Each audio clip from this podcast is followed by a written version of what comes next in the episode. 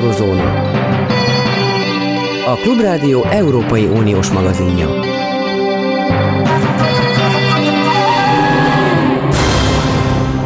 Jó napot kívánok, Zentai Péter beszél.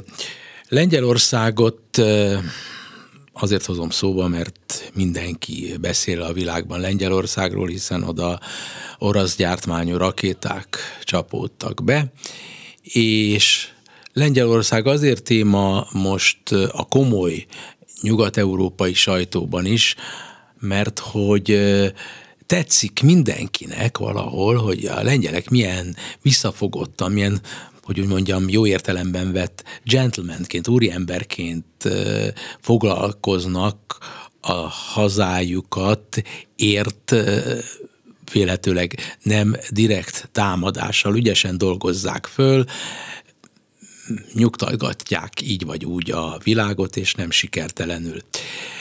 E, ezt a dolgot, ezt az ön, öndicsérőleg is foglalkoznak-e vajon a lengyelek most ezzel a témával? Kérdezem Domány András kollégámat, aki évtizedek óta autentikus szakértője Lengyelországnak. Szervusz András! Szervusz, üdvözlöm a hallgatókat! Azt lehet mondani, hogy nem kritikátlan azért a fogadtatása a lengyel kormány magatartásának, részben mert eleinte az első időben nagy volt a hallgatás, állítólag azt várták, hogy a világ túlsó felén, ugye sok órás időeltolódásról lévén szó, Bali szigetén Biden amerikai elnök felébredjen, és nem akartak addig semmit mondani, amíg nem tudják az amerikai elnök véleményét, meg először azért ők is, ott is orosz rakétákról volt szó, pontosabban terméke válogatta, hogy melyik volt óvatos. Most már egyértelmű, hogy természetesen tragédia, hogy két ember meghalt, de ö, egyértelműnek látszik, hogy itt nem valami szándékos támadásról volt szó, sőt, az eddig Zelenszky ukrán elnököt egyértelműen támogató lapok is most nagyon bírálják őt, hogy nem hajlandó elismerni azt, ami valószínűleg történt, hanem továbbra is azt hajtogatja, hogy nem mi voltunk, nem mi voltunk. De ez a konkrét incidens, és ennek kapcsán ez a nem csak lengyel-ukrán, hanem amerikai-ukrán vitatárgyává vált dolog, hogy Zelenszky miért nem hajlandó elismerni azt, ami nagy valószínűséggel el kellene ismernie. Azon túlmenően a Lengyelországban megkérdőjelezhetetlen-e az ismereteid alapján, mind kormányoldalon, mind ellenzéki oldalon, hogy Ukrajna támogatása és az Ukrajnának való feltétlen segítség a háborúhoz, az, az, az, az egy nemzeti egységnek a tárgya? Hát meg, semmi sem megkérdőjelezhetetlen, de ez a kormányoldal és a vele egyébként roppant élesen szemben álló ellenzék között, ellenzék nagy része között ebben valóban van egyetértés. Van egy kis szélsőjobboldali csoport, van parlamenti képviselete is, ezeket én a 30-as évek analógiai, analógiái alapján nyugodtan merem fasisztoid szervezeteknek nevezni, ez nem szitokszóként használom, hanem millió párhuzam felvethető. Ők kapálóznak, tiltakoznak az ukrán barátság ellen, és felidézik a nagyon szemét módon, már bocsánat, a második világháború alatti súlyos ellentéteket valóban a ukrán partizán mozgalomnak a több mint százezer halálos áldozattal járó 1943-as volhíniai lengyel ellenes akciói, azok valóban súlyos terhet jelentenek a két nép kapcsolatában, de éppen az a tiszteletre méltó, hogy a lengyel közvélemény túlnyomó része minden, majdnem minden politikai oldalon képes ettől eltekinteni, a szélső jobb persze ezt felhasználja úszításra. De egyébként, egyébként meg azt lehet tapasztalni, ami Nyugat-Európában is és mindenütt igaz, hogy azért a szolidaritás fárad. Tehát, tehát nem lehet olyan intenzitással, olyan hévvel szervezni a menekült fogadást, nem tudom én, akár éveken keresztül, mint a kezdeti hónapokban.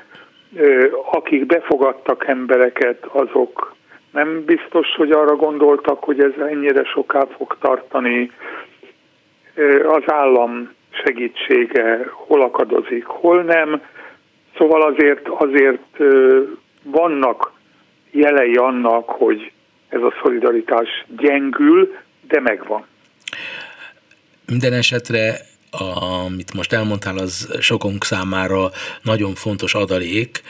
Én magam is hirdetem mindig, hogy Lengyelország az egyik fő eh, támogatója, alapvetően egy, egy, egy ilyen forgatótégeje annak, hogy a nyugat mindent megtegyen, hogy megakadályozza Putyin győzelmét, vagy azt olyasmit, amit Putyin győzelemként tud elkönyvelni.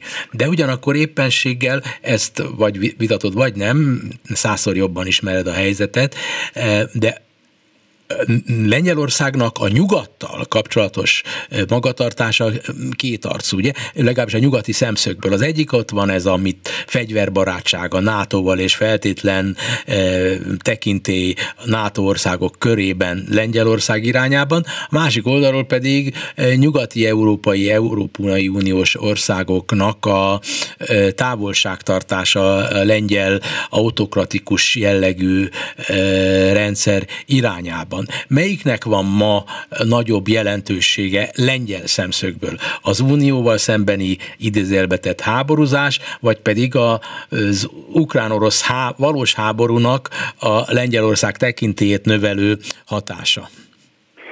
Én nem állítok föl sorrendet, ez a két dolog párhuzamosan van jelen. Egyrészt ugye itt Kaczynski pártelnök, aki az országnak alkotmányos funkció nélkül is a tényleges vezetője, és Morawiecki miniszterelnök között is van különbség, mert Morawiecki, aki korábban azt mondta, hogy nem olyan fontos az a 35 milliárd euró, hát meg vagyunk mi anélkül is, most egyre inkább azt mondogatja, mert ő, ő látja a kasszát, egyre inkább azt mondogatja, hogy hú, hát ez nagyon fontos lenne, és engedményeket kell tenni, emiatt éles összetűzésben van a kisebbi kormánypártot vezető Zsobró igazságügyminiszterrel, aki ellen most nyújtanak be az ellenzékiek bizalmatlansági indítványt, ezt nem fogja támogatni a kormányoldal, mert, mert nem teheti meg, hogy ellenzék buktassa meg az egyik kormány párt vezetőjét, de, de nagyon éles erősek ezek az ellentétek. Csak a példa kedvéért mondom, hogy amikor Morawiecki nagy diadallal bejelenti, hogy Amerikától vettek ö, atomerőművi ö, technikát, és az első lengyel atomerőművet ennek alapján fogják felépíteni, akkor a helyettese az állami vagyont felügyelő miniszter néhány nap múlva Szőulban bejelenti, hogy már pedig Koreától is vesznek egyet, és ez az a helyettes, aki mindenáron meg akarja buktatni Moravieckit. Szóval itt nagyon éles ellentétek dúlnak, és mindeközben, miközben az Unióval próbálnak hol alkudozni, hol kekeckedni a pénzek miatt, eközben maga Kaczynski pártelnök egyre durvább és élesebb német ellenességet mutat, szóval azok a szövegek, amiket nálunk egy, hát hogy is mondjam, kormánykörökben tekintét élvező, de politikai funkciót mégse betöltő történész Schmidt Mária hirdet Németországról, azt ott maga a kormánypárt elnöke mondja, hogy Németország ö, imperialista törekvéseket mutat, és hódítani akar, és az ellenzék német bérenc, és a németek fizetik, és nem tudom én micsoda. Szóval, és előjöttek ezzel a második világháborús, most már nem jóvátételnek mondják, hanem kárpótlásnak, de de ilyen több ezer milliárd eurós, tehát teljesen felfoghatatlan méretű összegeket emlegetnek. Nehéz ezt megítélni, ebben benne van Kaczynszkinak a személyes, hogy is mondjam, életidegenséget. Tehát ő nem jár külföldre, nem beszél nyelveket. A miniszterelnök korában is, amikor volt 2006-2007-ben, igyekezett minimálisra szorítani a kapcsolatot a külföldi politikusokkal. Egy ilyen ő megpróbálja a szélső jobb oldal szavazóit elhódítani, ami önmagában persze egy érthető taktika, de nem biztos, hogy jól fog járni vele és ugyanakkor meg Donald Tuskot, aki azért mégiscsak 7 évig miniszterelnök volt, utána az Európai Tanács elnöke volt, az Európai, Bizottság, az Európai Néppárt elnöke volt, őt pedig egy ilyen ostoba védekező pozícióba sodorják, egyszerűen azért, mert ő pomerániai, tehát az egykor Németországhoz tartozott területről származó ember, uh-huh. ezek elég tragikus jelek Igen. és kifejezések. És akkor magyar hallgatók számára roppant izgalmas az, ami lehet, hogy a lengyelek számára nem, hogy megbicsaklik-e vagy sem mindezek fényében a magyar-lengyel kapcsolat. Ugye a legfrissebb hír arról szól, hogy elmarad a pozsonyi találkozó nagyon magas rangú lengyel, cseh, szlovák és magyar vezetők között, és állítólag nem csak a cseh, hanem a lengyel eh, parlamenti elnökök, eh, ugye ez a két kamarája van a lengyel parlamentnek, mind a két kamarának az elnöke, eh, Magyarország Ukrajna politikája elleni tiltakozásként jelentette be, hogy nem hajlandók részt venni ezen a magyarokkal való találkozón. Igen, ezt a cseh képviselőház elnöke mondta, hogy a lengyelek se. Én a lengyel sajtóban ezzel nem találkoztam a, ott a szenátus elnöke ellenzéki, mert a szenátusban egy pici ellenzéki többség van, az ő részéről teljesen el tudom képzelni. A Szeimnek, tehát a képviselőháznak az elnöke viszont egy radikálisan jobboldali hölgy, akiről kevésbé tudom elképzelni, de tény, hogy, hogy a lengyel vezetők, és ez magára Kaczynszkira is, meg Moravieckire is igaz, eléggé kellemetlen helyzetben vannak. Tehát egyfelől az unió elleni csatározásban szívesen támogatják Orbánt, és, és nagyon egyetértenek vele sok dologban, hiszen ők is úgy érzik, hogy a jogállammal kapcsolatos kritika az valójában a lengyel szuverenitás sérelmét jelenti.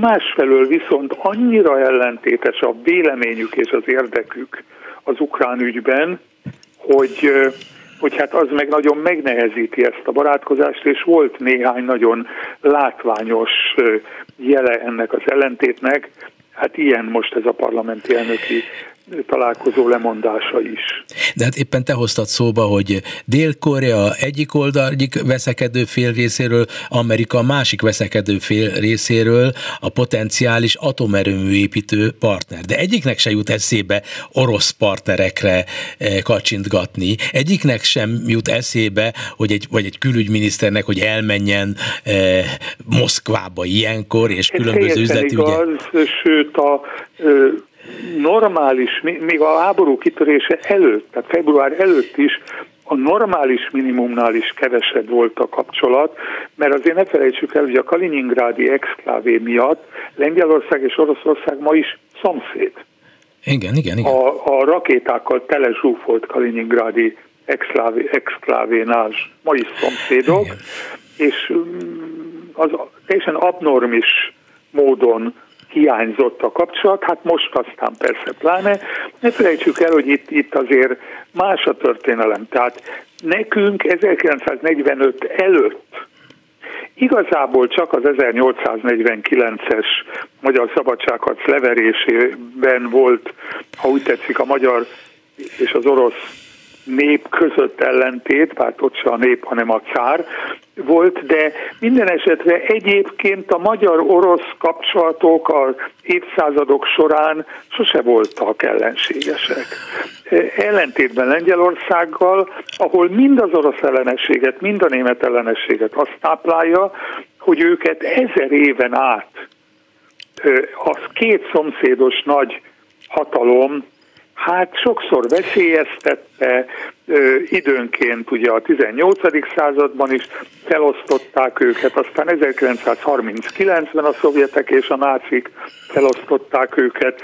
Tehát, tehát a lengyel köztudatban, és ez nem csak a politikusoknak a ármánykodása, hanem, hanem tényleg benne van a lengyel köztudatban, hogy, hogy mind a németek úgy általánosságban, mind az oroszok úgy általánosságban e, veszélyesek, és ebben nem nagyon rendíti meg őket az se, hogy Németország immáron jó néhány évtized óta egy demokratikus ország, amely nem fenyeget senkit, és amely nagyon sokat tett a rendszerváltozás utáni Lengyelország integrálásáért.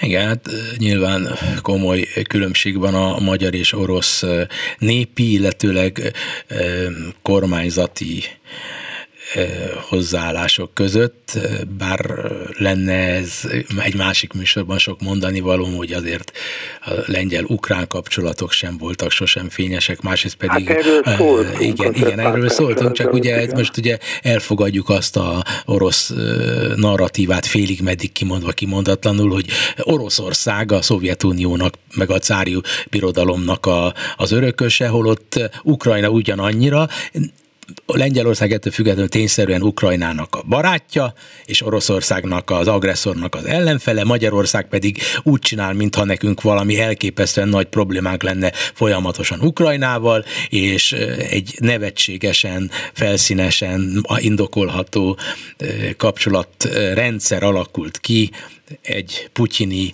fasiszta jellegű szisztémával és egy agresszorral, amelyik lá, szemünk előtt. Egy, bocsánat, még egy apróságot hadd tegyek hozzá, azért ne vegyük észre, hogy amikor Putyin fantáziálni kezdett Ukrajna felosztásáról, Igen. Akkor azt a mondta, hogy a azonnal és élesen kikérték maguknak, Igen. hogy ilyen hülyeségeket beszéljen, pedig Igen. ne felejtsük el, hogy a második világháború előtt Lengyelországhoz tartozott ukrán és belorusz területek,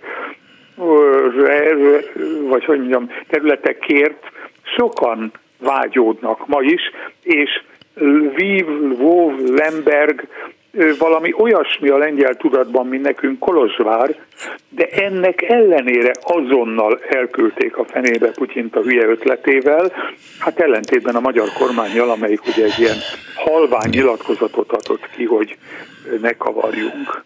András, szerintem ez most, amit most mondtál, ez az, amit most nagyon emlékezetünkben kell tartanunk mert ez a hatalmas különbség Magyarország és Lengyelország között.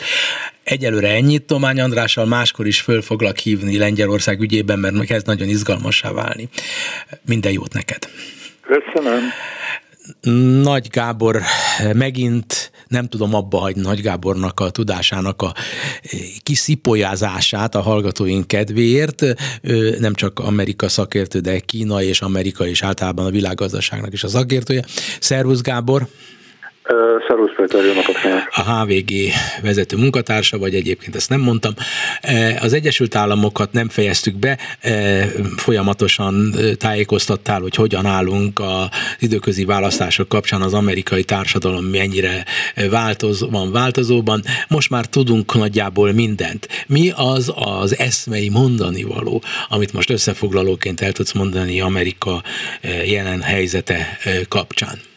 A félidős választások kapcsán? Igen, a félidős választások utáni igen, helyzetet igen. Hát a, és a mostani a, a, állapotokat. Tulajdonképpen az amerikai az elemzők azt, azt, azt mondták erre, vagy legalábbis azt lehetett eh, kihűveljezni abból, amit mondtak, hogy az amerikai választópolgárok bölcsen viselkedtek, mégpedig abban az értelemben bölcsen viselkedtek, hogy, a, hogy Joe Bidennel és a többségben lévő demokratákkal elégedetlenek voltak, meg is akarták őket büntetni, de annyira nem büntették meg őket, hogy, hogy nagyon megerősítsék a trumpista republikánus pártot, ami azt jelenti, hogy a szenátust megőrizte megőrizték a demokraták mindenképpen, tehát az, hogy Georgiában december 6-án ki lesz a szenátor, annak van jelentősége, ügyrendi jelentősége van elsősorban, de mindenképpen a demokratáké a többség a szenátusban, még a képviselőházban a héten még mindig nem dőlt el az összes mandátum sorsa, de az már bebizonyosodott, hogy, hogy elérték a 218 mandátumos többséget a republikánusok, tehát két külön kézben lesz a kongresszus, két külön háza. Ez az egyik tanulság. És a másik tanulság, hogyha megnézzük a, az egyéb választásokat és magát a választások magának a, a, a választási eredményeknek mögé nézünk, akkor két dolgot lehet látni. Az egyik, hogy azokban az államokat, egyes szövetségi államokat irányító posztokon, ezt Secretary of State-nek hívják, nem egyszerű lefordítani magyarra. A lényeg az, hogy az egyes szövetségi államokban van a kormányzó, aki mondjuk legyen az elnök, és van a, a Secretary of State, aki mondjuk a miniszterelnök, és irányítja az adminisztrációt, és majd 2024-ben felügyeli azt, hogy a választásokat hogyan bonyolítják le, és hogyan szavazzák meg a, a, hogyan számolják meg a szavazatokat. Ezeken a posztokon a trumpisták eh, nagyon sok jelöltet indítottak, majdnem mindegyik elbukott, azzal együtt, hogy az amerikai szavazók nem kértek abból, hogy a két, hagyjuk már abból, hogy ezt a 2020-as választást el, elcsalták. Tehát lenyesegettek nagyon sok, abban, annak ellenére, hogy több trumpista lesz a képviselőházban, nagyon sok szélsőséget lenyesegettek, de lenyesegettek a baloldalról is, hiszen több olyan helyen, például Oregonban elveszett a demokratáknak fájdalmas módon egy olyan képviselői mandátum, ahol a demokrata, elnök, demokrata előválasztáson győzött egy úgynevezett progresszív baloldali jelölt a demokratáknál, legyőzte a nőséget demokratát, majd kikapott a, a, a republikánus jelöltől. Tehát tulajdonképpen a fékek és az ellensúlyok működtek. Ha röviden össze akarom foglalni, akkor ez történt. Működtek életőleg azt még egyszer, hogy egy kis többségre tett szert, a vártnál kisebb többségre tett szert a képviselőházban, ugye bár a... És egy minimális többsége van a demokratáknak. És a minimális, a igen. Na most ebben a helyzetben, ezt a témát azért ki fogjuk bontani, de most van három perc még a hírekig, arról, hogy ez a szituáció Bidennek a nemzetközi politikai aktivitását tudja-e valamilyen formában e, effektíve gátolni? Ha igen, akkor hol tudod ezt tetten érni? Erre egy kettős válaszom van. Egyrészt az Egyesült Államokban a külpolitika az az elnök terén ma, mindenféle alkotmányjogi és hagyománybeli eredők miatt, amit Anthony Blinken a külügyminiszter együtt, külügyminiszterrel együtt saját maga fog tudni megszabni a továbbiakban is. Ez a dolog diplomáciai része. A képviselőház keze viszont rajta van a kasszakócson, mert az alkotmány szerint a képviselőházé és a képviselőház költségvetési bizottsági ezen belül mindenféle kezdeményezés abban, hogy az Egyesült Államok mire költ. Tehát az, hogy az egyébként az elnök és a külügyminiszter által viszonylagos szabadsága, viszonylag nagy szabadsággal intézett külpolitikához mennyi pénzt rendel az Egyesült Államok, azt viszont a republikánusok fogják tudni megmondani, mert övék a képviselőház többsége, és szemben például Magyarországgal, ahol van ellenzéki elnöke parlamenti bizottságnak, az Egyesült Államokban ilyen nincsen, tehát hogyha te többséget szereztél a képviselőházban, akkor többséged van minden képviselőházi bizottságban, és tiéd az elnöki poszt is. Tehát ebben az értelemben az, hogy mi történik a külpolitikában, az továbbra is Bidennek és Blinkennek marad a, a, ter, a területe. Az, hogy ehhez mennyi pénz jár, abban nagyon vastagon bele fognak szólni a republikánusok. Fél perc. Nyilván akkor az Ukrajnának adandó Igen. pénzeknek van itt kulcsfontosságú jelentősége. Igen. Annak Igen. is, hogy, a, hogy, a, hogy mondjuk a, a katonai szállítás az is egy pénzre lefordítható egyenletekben lefordítható dolog, ugye? Hát persze, mert Mi? Biden dönthet arról, hogy milyen fegyvereket ad, az ukránoknak, és egyre, egyre fontosabb és egyre nagyobb hatásfokú és hatóerejű fegyvereket ad, de ahhoz, hogy ezt megtegye, ahhoz kell egy finanszírozás, azt ki, ki, kell, ki kell emelni a katonai költségvetésből, ebben viszont január 3-ától csak mert akkor fog hivatalba lépni az új képviselő, az január 3-ától meg kell majd tudni egyezni a republikánusokkal. Hírek. Eurozóna. A Klubrádió Európai Uniós magazinja.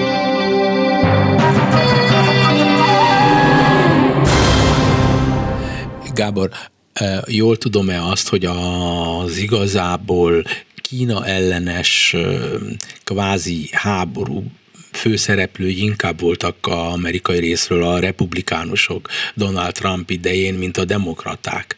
Ez az, erre válasz, hogy jól látom, vagy ez hülyeség? Egyformán. Hát, egyrészt Donald Trump idején a, a, a, ő, idő, ő időközi, vagy félidős kongresszusi választásáig mind a két ház republikánus kézben volt, ezért nyilván a republikánusok voltak ennek a frontvonalában, de e, azt lehet látni Biden elnöki választása óta, és azóta, hogy a képviselőház és a szenátus és e, demokrata kezekbe került, hogy a demokraták pont ugyanúgy e, a legfontosabb riválusuknak tekintik Kínát, ami hangsúlybeli különbség van, és Kevin McCarthy, aki most igyekszik a képviselőház elnöke lenni.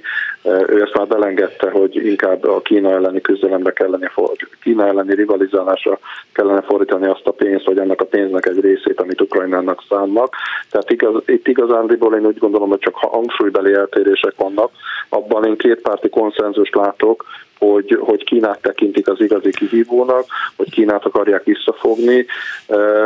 Ebben, ebben mondom a legfontosabb szem előtt lévő dolog az, hogy amit Donald Trump elrendelt kereskedelmi háborúként export dömpingvámokkal, büntetővámokkal, egyéb büntető intézkedésekkel, azt Biden nem, hogy folytatta, hanem meghosszabbította bicskéig, hogyha szabad ezt a Igen. közhelyet használni, mert például elrendelte a, a csipekre vonatkozó tilalmat Kínával szemben, ami egy sokkal határozottabb lépés, mint amit Trump vagy a republikánusok korábban megtettek. Viszont tanítványa lehet minden mai politikus Kissingernek, aki azt mondta, hogy nem szabad egyszerre két fronton háborúzni. Amerikát így vagy úgy, de folyamatosan becsalogatja, be szívja magába ebbe a háborúba Oroszországnak a politikája. Ennél fogva létérdeke lehet az Egyesült Államoknak, mert nem létérdeke, nagyon fontos érdeke, hogy most azért ez alatt az idő alatt ne legyen nagyon nagy ellensége Kína az Egyesült Államoknak, és Kína se érezze azt, hogy az Egyesült Államok a fő ellensége. Tehát az a találkozó, ami Bali szigetén történt, Biden és Xi Jinping között az, az nem azért nagy fontosságú. Én mindig azt feltételeztem, hogy ez egy, már mindig, napok óta azt feltételezem. Hát ha valaki tudja, hogy Kína és a Szovjetunió, illetve Oroszország közeledése mennyire nem jó Amerikának, az tényleg Kissinger. Amit pedig Balin láthattunk, az két olyan vezetőnek volt a találkozója, aki éppen megerősödött. Tehát úgy érezte, hogy határozottabban megmondhatja a másiknak a, a véleményét és ország álláspontját, mivel Biden és a demokraták jobban szerepeltek a félidős választáson, mint remélték, ezért Biden tulajdonképpen megerősödött. Xi Jinpinget pedig megválasztották harmadszor pártfőtitkárnak, és elmondták egymásnak azt, hogy miben nem értenek egyet, viszont és ez is fontos, erről is beszélhetünk, de mivel Oroszországhoz kapcsolódik, én előre venném azt, hogy elmondták azt is, amiben egyetértenek. Két dologban, három dologban mindenképpen egyetértenek. Az egyik, hogy nagyon jó, hogy felvették a párbeszédet, ami, ami gyakorlatilag megszakadt, miután Nancy Pelosi demokrata képviselő elnök augusztusban ellátogatott Tajvanra. Kettő, a klímavédelem terén együtt kell működniük, mivel az Egyesült Államok és Kína a világ két legnagyobb olyan gázkibocsátója, amelyik az üvegházhatást okozza. Három, kijelentették, és ezt el lehet olvasni a sajtótudósításokban, hogy nem kívánatos az ukrajnai háborúban az atomfegyver bevetése, de még csak a fenyegetés sem. Vagyis Kína gyakorlatilag az Egyesült Államokkal együtt figyelmeztette Vladimir Putyint arra, hogy nem vetünk be taktikai atomfegyvert, de még csak nem is fenyegetőzünk vele. Ez az, amiben egyetértettek.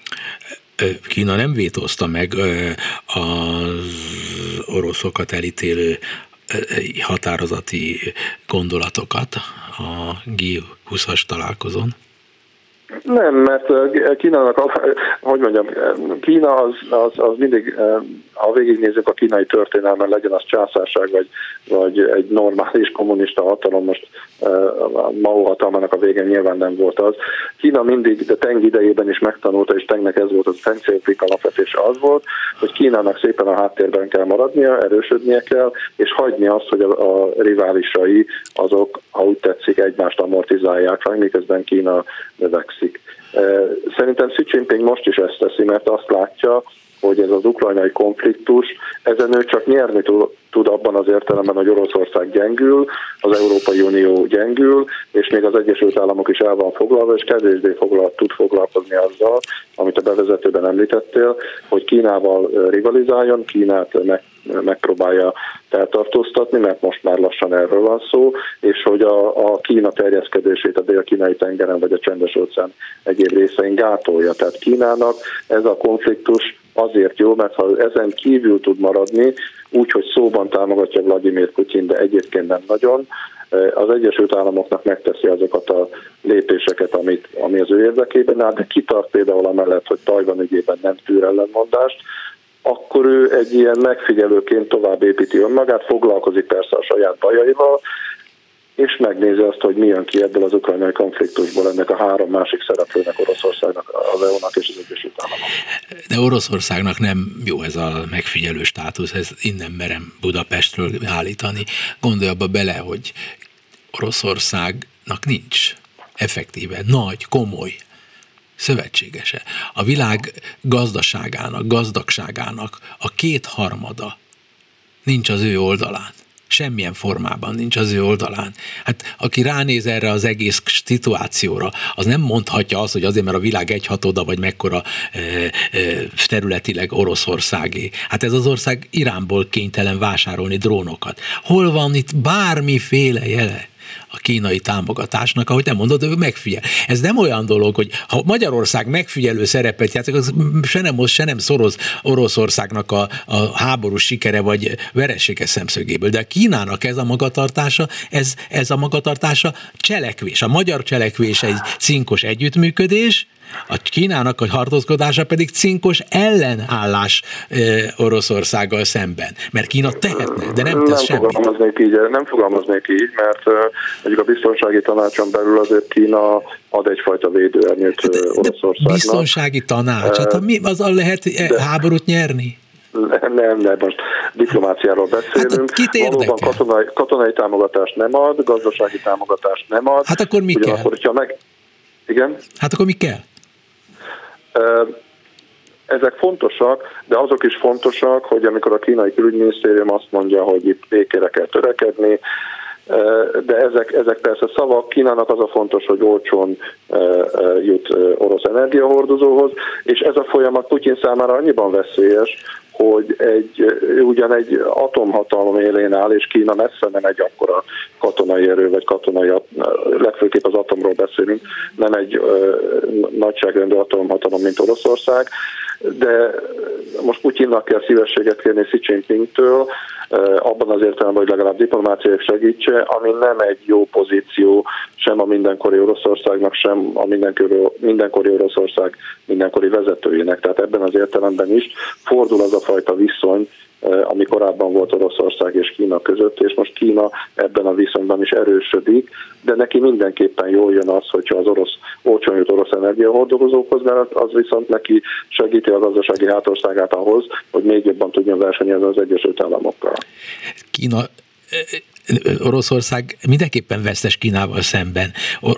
Kína lenne Indiával az, amelyik még vesz orosz energiahordozókat. Az egész világ leépíti ja, eleve. Lesz Japán, és Jó, de hát ezek nem komoly dolgok abban a tekintetben, hogy a világ megszabadul ezektől a régebbi fajta energiahordozóktól, egyrészt, másrészt pedig leépíti a kínai, az orosz függőséget, Oroszország egyre jobban e, önmagát leleplezi, e, hogy folyamatosan lő egy idegen országnak a fővárosát azzal, hogy fel akarja szabadítani onnan ezer kilométernél lévő valamilyen orosz lakta területet. Az egész egy hülyeség, amit e, leleplez önmaga Oroszország, és Kína is leleplezi azzal, hogy inkább az amerikaiak elnök, nem az nem a orosz elnökkel találkozott a kínai elnök, ugye bár? Nem is találkozhatott volna fizikailag, hiszen Putyin nem ment el. Nem ment el?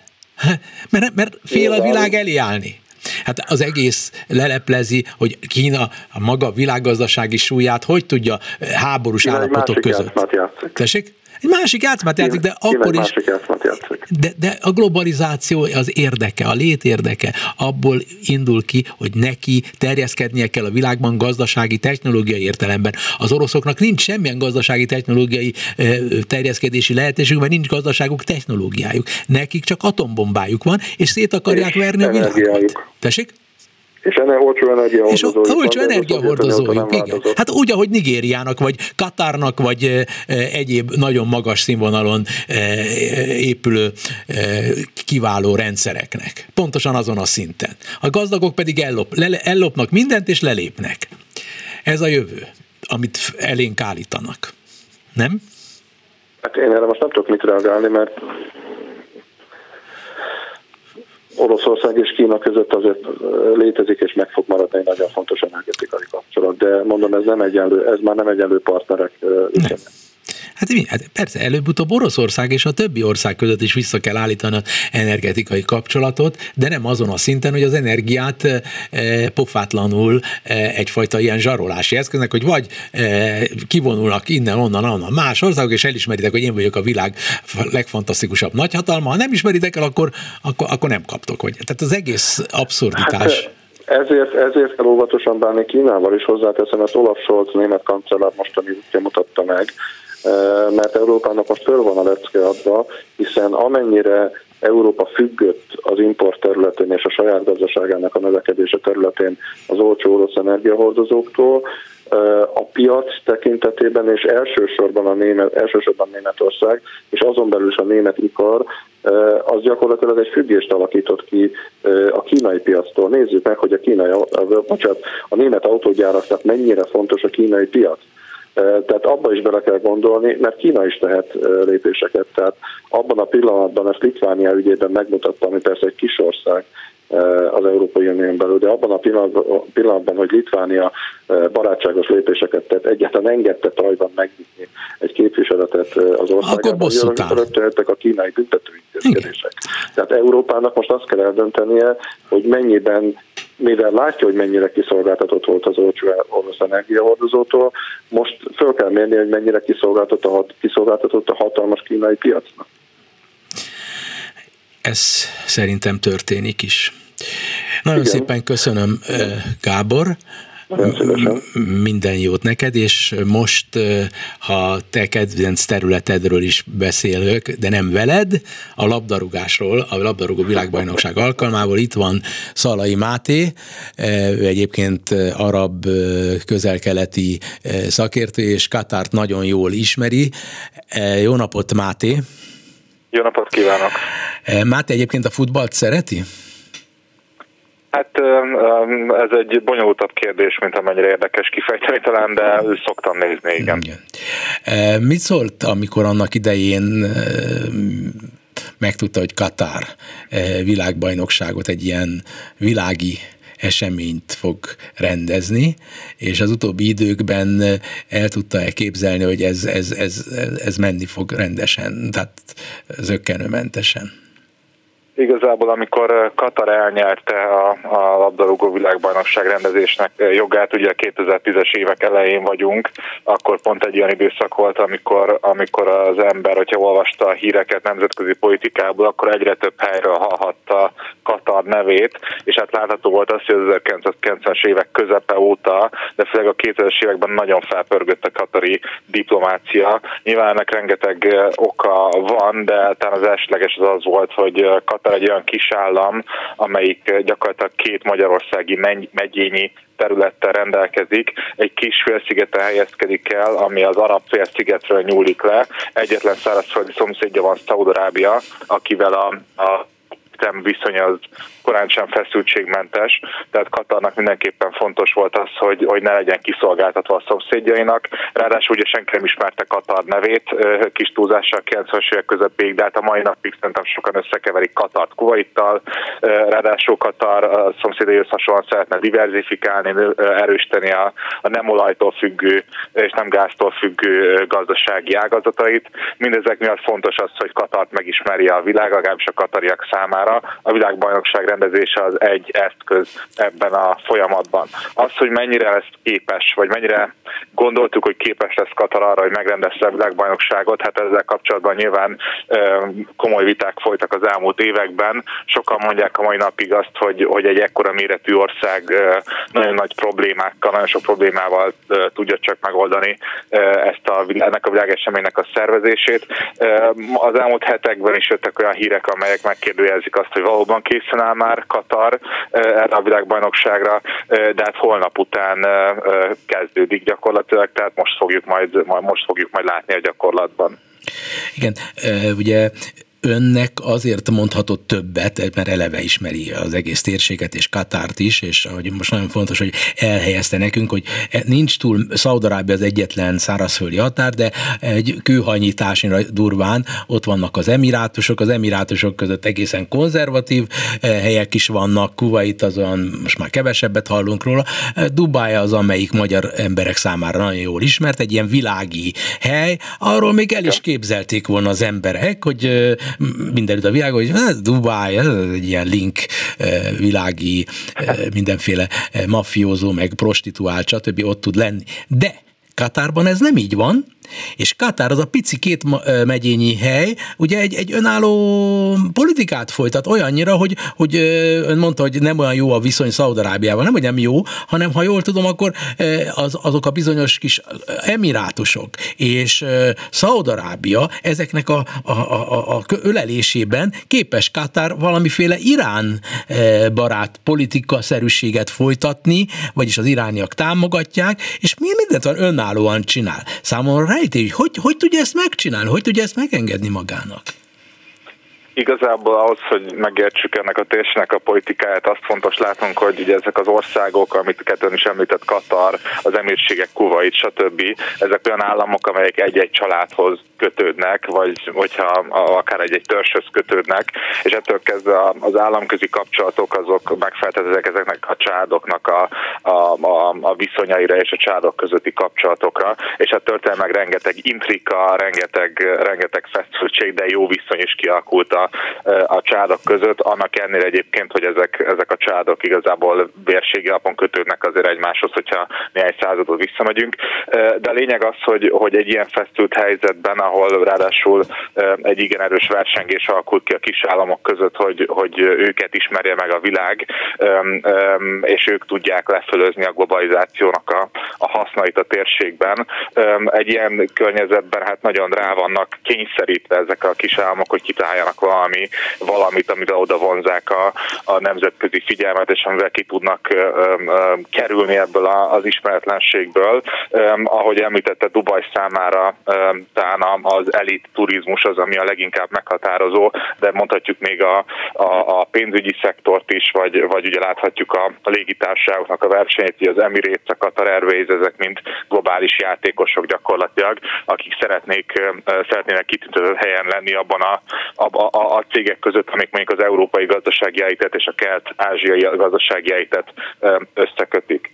Másrészt a Katar számára fontos szempont az, hogy, hogy Katarban nincs egy, egy, egy, egy nagy sita kisebbség. Ez azért fontos, mert ugye a térség államai azok, a, legalábbis ezek a monarchiák, ezek szunita többségiek, szunita vezetésűek, viszont mindannyian félnek egy kicsit Irántól, hogy Irán beavatkozik majd a belügyeikbe, és minél nagyobb a belső síta kisebbség, talán annál jobban félnek attól, hogy Irán be tud avatkozni, hiszen Irán a legnagyobb síta többségű állam, és hát Irán valóban beavatkozott, és jó kapcsolatokat ápol mondjuk a bakreini sítákkal, vagy, vagy a kuwaiti sítákkal. Katarban nem ez a helyzet, terület, Katarban gyakorlatilag a lakosságnak 5-6%-a lehet síta, és ők elég erősen integráltak az elitbe. Ettől kezdve Katarnak nincs igazán erős félelme Irántól. Ráadásul Katarban hatalmas földgázkészletek vannak, és ezek a földgázkészletek a katari-iráni tengeri határon helyezkednek el, tehát ott is muszáj egy kicsit együttműködni, hogy ki tudják termelni a földgázt. Ettől kezdve Katar nem olyan fenyegető, mint mondjuk Bahrein számára, vagy az emírségek számára. Sokkal fenyegetőbb Szaudarábia, amelyik ott van a szomszédban hatalmas, és nincs is elszóló arra, hogy Szaudarábia megvédje őt Irántól. Ez emiatt lehet az, hogy Katar sokkal iránbarátabb külpolitikát folytat, legalábbis nekünk ez így tűnik. A gyakorlatban inkább azt mondanám, hogy sokkal, sokkal aktívabban egyensúlyoz a két fél között. Egy, egy igennel vagy nemmel, nem tudom, hogy azon országok közé tartozik az öbölben, akikkel Izrael föl tudta venni a diplomáciai kapcsolatokat, az emirátusokkal mindenképpen tudta, de vajon Katarral nem?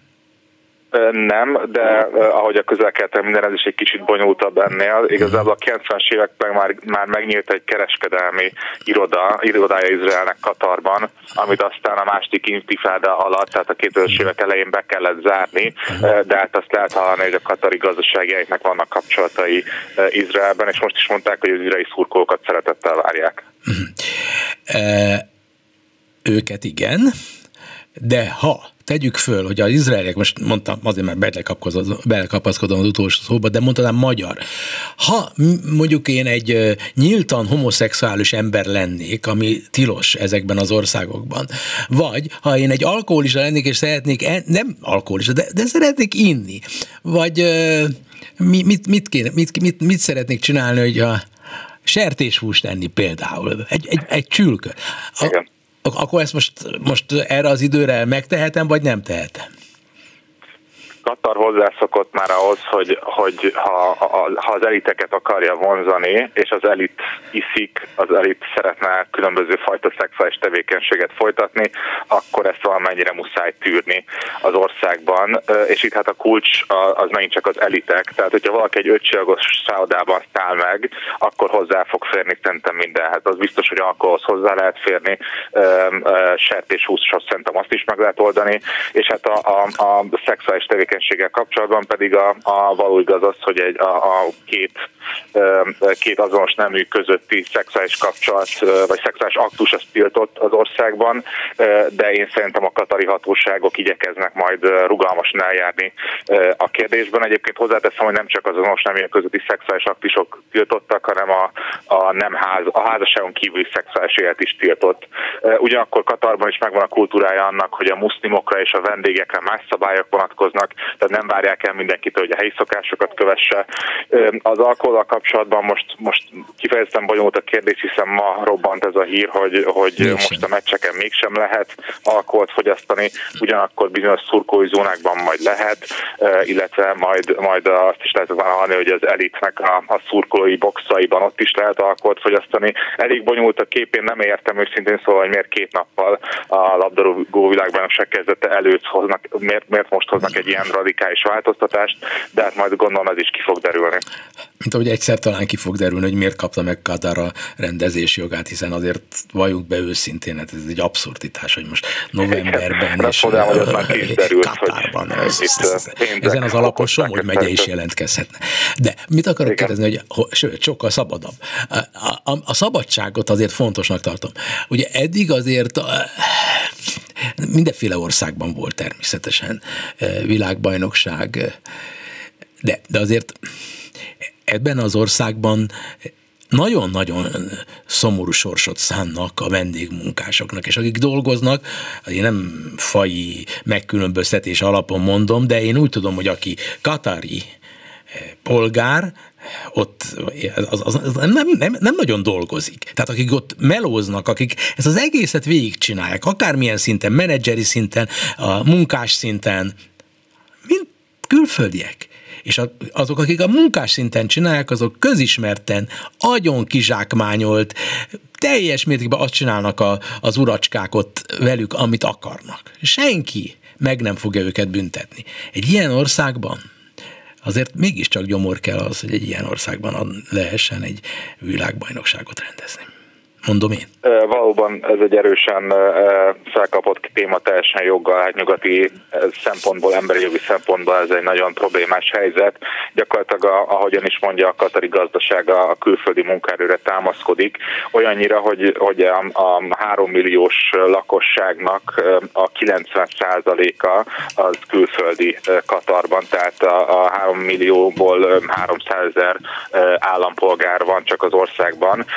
Ez azt jelenti, hogy minden a kőolaj, földgázipartól kezdve az építkezéseket mindent a külföldiek csinálnak. Nyilván a katariak, katari állampolgárok is dolgoznak valamennyit, de hát ők, ők, nekik állami munkájuk van, mondjuk minisztériumokban dolgoznak, vagy különböző állami szervezetekben, és, és valóban szokták azt, azt nem csak Katarban, hanem az egész térségben megfigyelők, közgazdászok leírni, hogy miatt a munkakultúra is eléggé furán alakult ki, tehát gyakorlatilag a katariak hozzá vannak szokva ahhoz, hogy, hogy nagyon kevés munkával nagyon nagy jövedelmet kapnak, nagyon kényelmes életmódjuk van, és hát most már gyakorlatilag nem is lehetne a, a, az ország 90%-et kitevő külföldieket kitolni a katari gazdaságból, mert egész egyszerűen azt a munkát, amit ők csinálnak, azt a katariak már nem vállalnák be emiatt a kulturális uh, dimenzió miatt. Um, ugyanakkor az egész helyzetnek a megítésében fontos azt hozzátennünk, hogy ezek a külföldi uh, munkavállalók, ugye, akik főleg Dél-Ázsia országaiból jönnek, Indiából, Pakisztánból, Bangladesből, stb. Uh, számukra azért éri meg ez a rendszer, még akkor is, hogyha borzasztó körülmények között kell dolgozniuk, mert hogyha eljönnek itt az öbölbe dolgozni, akkor olyan jövedelmet kapnak, amit otthon el se tudnának képzelni. Tehát ugye ezek az országok, a dél országban több százmilliós munkaerő többlet van, amit az ottani gazdaság nem tud felszívni. Ehhez képest az alapfélszigetnek a lakossága mondjuk a, a, a migráns munkavállalókkal együtt 50-60 millióra tehető, tehát vannak munkalehetőségek, és a, hogyha valaki eljön Katarba dolgozni, akkor az ő béréből nem csak önmagát tudja fenntartani, de az egész családját, aki, amelyik ott, van, ott marad Dél-Ázsiában. Emiatt voltak közgazdászok, akik olyan kutatásokat jelentettek meg, amivel amellett érveltek, hogy ez a rendszer, bármennyire is borzasztóan néz ki helyi szempontból, igazából többet tesz a gazdasági, a világgazdasági egyetmérségek csökkentésért, mint nagyon sok nyugati országnak a humanitárius politikája. Hm. Érdekes szempont. Tényleg. Én nagyon köszönöm, hogy bemutatta nekünk Katárt. Szerintem nagyon sokan okultunk, tanultunk. Szalai Máté közelkelti szakértőt hallottuk a viszonthallásra. Köszönöm szépen, kellemes napot kívánok! Elköszönök Simon Erika, Tóri Lui és Bencsik Gyula nevében a viszonthallásra. Önök a Klubrádió Európai Uniós magazinját hallották.